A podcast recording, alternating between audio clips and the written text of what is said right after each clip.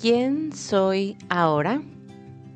Gracias por acompañarme en este cierre de semana, reconociendo esas virtudes que quisiera en lo particular que se mantuvieran fuertemente presentes en mi vida y que seguramente te reconoces en alguna de ellas. Por si no has escuchado los episodios anteriores de esta semana o por si ya las olvidaste, te las repito. Hablamos previamente de la autoconfianza, la aceptación y la expansión.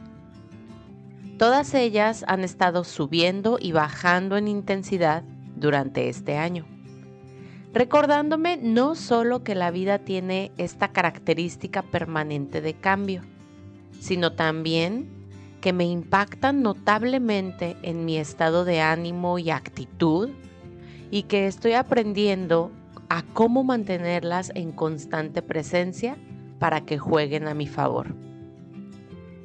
La última de las cuatro virtudes que te compartiré es el entusiasmo. Con esto me refiero a esas ganas internas de accionar, a esa sensación de asombro y excitación que no depende de una motivación externa, sino de mi propia inspiración.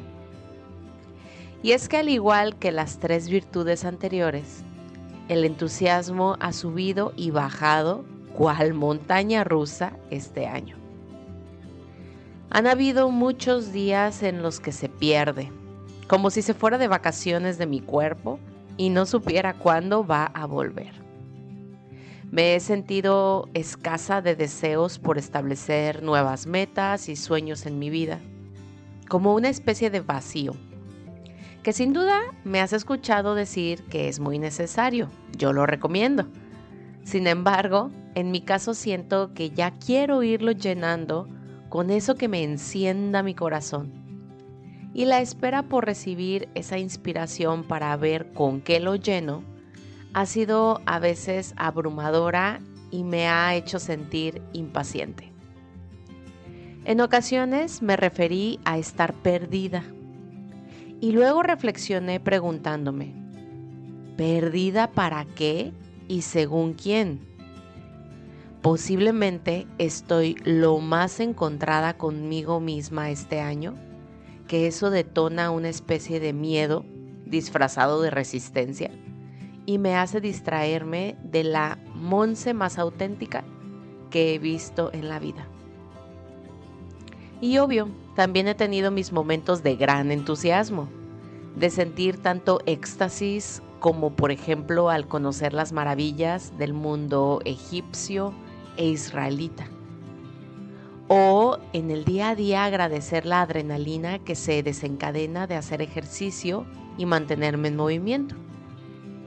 Sí, el entusiasmo ha estado en sus mayores picos al irme adaptando a un nuevo hogar al otro lado del mundo, al ver la nieve caer por primera vez en Europa, al iniciar clases en un nuevo idioma, al crear nuevas amigas con las cuales salir al café u organizar una posada juntas, al comprar mi vuelo a México para ir a visitar a mi familia el año que viene, claro que ha estado presente.